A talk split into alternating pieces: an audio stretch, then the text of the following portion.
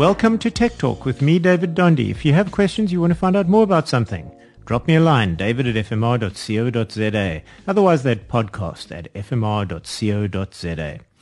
Uh, last week, we had the excellent Shure MV7 microphone on test. And if that's just too much mic for you aesthetically or price-wise, as an alternative, I've had the very pretty Shure MV51 and AMV5 DSs on test. I know that's a little bit of a mouthful, uh, but there are some impressive mics.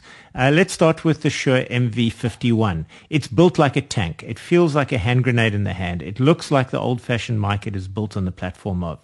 You can put it on a mic stand, of course, and uh, the very pretty retro casing has a single leg that will have it look good on your desk and not be a persona in your online video call. It is really designed to be used with its excellent phone software. The little leg has a little rubber nub at the end of it that unscrews to allow a mic stand to be fitted. Great design upon a great design and that's its thing. Amazing Shure software for the phone, which is with included cables, super easy setup, front touch sensitive controls that quickly become intuitive to use, uh, and some good lights and, and, and good indications of what's going on. Uh, but there is some need to RTFM or to use the Easy app as an alternative. Um, recording to your phone is a breeze to a computer too, but not via the Shure software, just via your computer's own software. The only downside to the MV51 is, in fact, the build quality. It is so good that you don't want to travel with this 3,700 Rand anchor. It simply weighs too much. That's where the AMV5DS for around 2,200 Rand comes in. The same superb mic as the MV51 and the same connectors, a micro USB and a small headphone jack, but in this case, a plastic build. And now I say plastic, I don't say plasticky. The intentionally super light golf ball dimensioned and shaped mic comes with a removable aluminium stand and weighs nearly nothing. If you need to hike to your studio, this is the one to choose.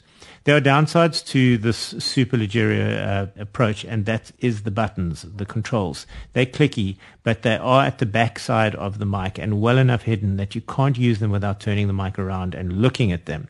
It's a small enough price to pay for both the convenience and the quality.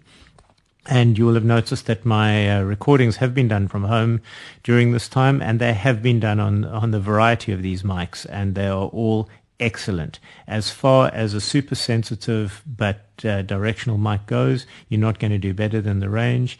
And that leaves me concluding that both mics uh, tested the Shure MV51 this week and the AMV5DS are in the highly recommended. And that's it for Tech Talk. It's been David. It's been fun drop me a line if you've got questions you want to find out more about something.